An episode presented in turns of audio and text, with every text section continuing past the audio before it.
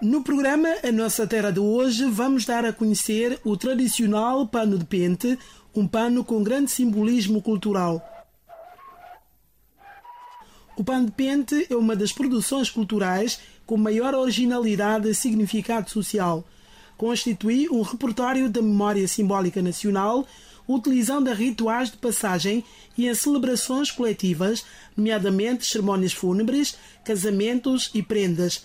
Assinala com alguns dos seus padrões mais antigos a história mítica dos povos que fundaram a Guiné-Bissau e até dos seus primeiros contactos culturais com Portugal.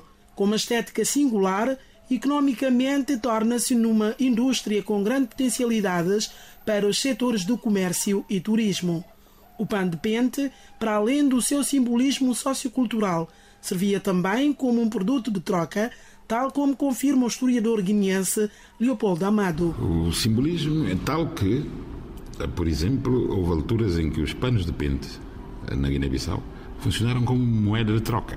Só isto diz tudo sobre o simbolismo dos panos de pente. Alguém queria, por exemplo, comprar peixe, carne, arroz, e utilizava-se exatamente panos de pente, que eram uma raridade, como meio de troca para se conseguir isso tudo. Devo dizer que variedíssimos povos de Guiné-Bissau, concentrónico sobre os papéis, que têm imensos faciales, ou seja, que são pessoas que se dedicam à tecelagem, notabilizaram só na produção de panos de pente, não apenas, mas também no além fronteiras. Por exemplo, nos 300 anos que a Guiné-Bissau partilha com Cabo Verde, houve efetivamente panos que vieram de Cabo Verde para a Guiné-Bissau e houve panos que foram produzidos na Guiné-Bissau e que foram para Cabo Verde. Aliás, há um estudo do António Carreira que é justamente sobre a panaria guineo-cabo-verdiana. Portanto, isso significa que as duas populações, os dois povos, deram no passado e continuam a dar imensa importância à produção de panos.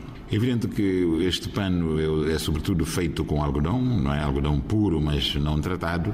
Tem várias funcionalidades, uma delas é, enfim, servir-se de cobertor, outra é servir-se de roupa, que se utilizava para fazer roupa, mas tem uma função ritual extraordinariamente importante. Por exemplo, nos rituais fúnebres, em grande parte das etnias da Guiné-Bissau, os panos simbolizam o respeito para com o defunto e, como sabe, o defunto representa o mundo cosmológico, o mundo cosmogónico, ou seja, o mundo dos mortos. E o mundo dos mortos tem que ter uma ligação viva com o mundo dos vivos. Portanto, o pano é um elemento de ritual que serve justamente para estabelecer essa ligação entre o mundo dos mortos e o mundo dos vivos. Os vivos presenteiam os mortos com elementos que são simbolicamente importantes e entre eles o pano de pente.